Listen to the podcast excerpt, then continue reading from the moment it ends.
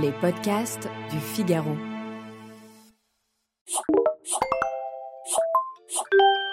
S'il y a bien une question brûlante autour des réseaux sociaux, c'est celle de leur modération. Certains trouvent qu'ils en font trop et censurent à tout va.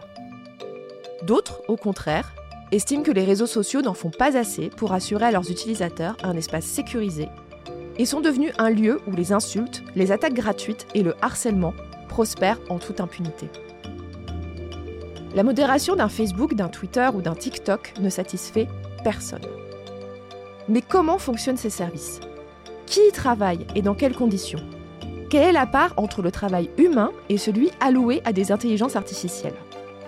Voilà des questions simples. Mais leurs réponses sont tout sauf évidentes, tant la modération est devenue la boîte noire des réseaux sociaux.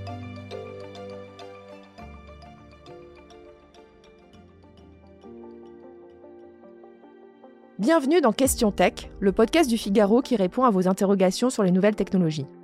Je suis Chloé Voitier, je suis journaliste tech au Figaro Économie, et je vous propose aujourd'hui une plongée dans ce que l'on sait des services de modération des grandes plateformes. À l'origine, sur Internet, les choses étaient simples. Si vous êtes assez âgé pour avoir connu les forums de discussion, vous devez vous souvenir que certains membres de ces forums étaient des modos ou modérateurs. C'était à eux d'expliquer aux nouveaux venus les règles de bonne conduite, ou la nétiquette, sur ces espaces d'échange, afin de faire en sorte que l'ambiance reste agréable. Ils pouvaient supprimer des messages, bannir des utilisateurs, ou bien fermer des topics où la discussion avait clairement dérapé. Ces modérateurs étaient bénévoles et on pouvait échanger directement avec eux. Cette solution était viable car les espaces à surveiller étaient restreints à des petites communautés qui discutaient voitures, jeux vidéo ou parentalité. Avec les réseaux sociaux, nous avons changé d'échelle. Des millions de messages sont postés chaque minute sur Facebook ou Twitter, le tout dans des dizaines de langues différentes. Il a donc fallu passer à des solutions professionnelles. Et c'est là que la figure du modérateur est devenue anonyme et presque évanescente.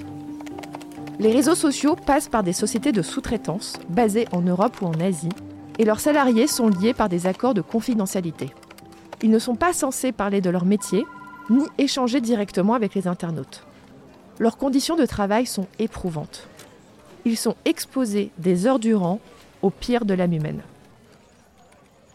C'est pour les épauler dans cette tâche que les services de modération s'appuient aussi sur des programmes d'intelligence artificielle. Ces derniers vont faire le gros du travail en éliminant tout ce qui est d'évidence illégale. Par exemple, une vidéo d'exécution, de la pédopornographie ou des insultes racistes sans équivoque. Au modérateur, tout ce qui est ambigu et a besoin d'une analyse humaine. Ça, c'est la théorie. Dans la pratique, les IA peuvent se tromper et les internautes malveillants savent comment les induire en erreur, par exemple en remplaçant des termes qui normalement déclenchent une alerte par d'autres tout à fait anodins. Les modérateurs humains sont aussi faillibles, et sûrement pas assez nombreux. Imaginez que vous soyez modérateur en France. Est-ce que vous seriez capable de comprendre toutes les subtilités de la langue québécoise et de ses insultes? Ou bien le contexte sociopolitique en cours au Sénégal? Ça vous paraît absurde? Et pourtant. D'après l'ex-salarié de Facebook Frances Haugen, les modérateurs arabophones du réseau social sont essentiellement marocains et ils ne comprennent pas forcément l'arabe du Liban ou des Émirats. C'est la même chose en Inde, où tous les dialectes du pays ne seraient pas couverts. En Europe aussi, certaines langues seraient oubliées ou en grave sous-effectif.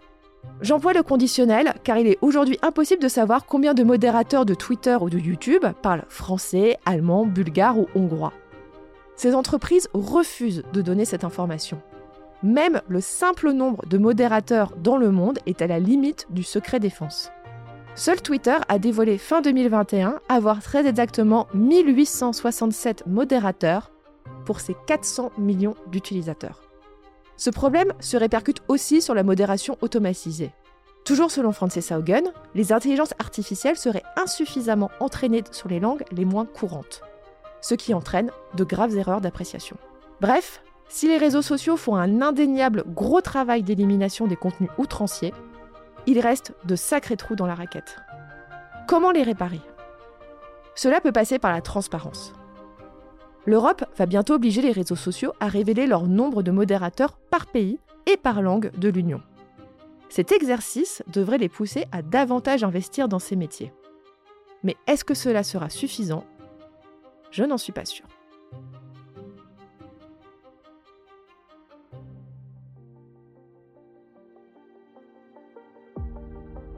Cet épisode de Question Tech a été réalisé par Astrid Landon. S'il vous a plu, partagez-le autour de vous et abonnez-vous à Question Tech pour ne pas rater nos prochaines publications. Vous pouvez retrouver Question Tech sur le site du Figaro, mais aussi sur Apple Podcast, Spotify, Deezer et vos applications préférées de podcast. Et n'oubliez pas, dans la tech, il n'y a pas de questions bêtes. À bientôt!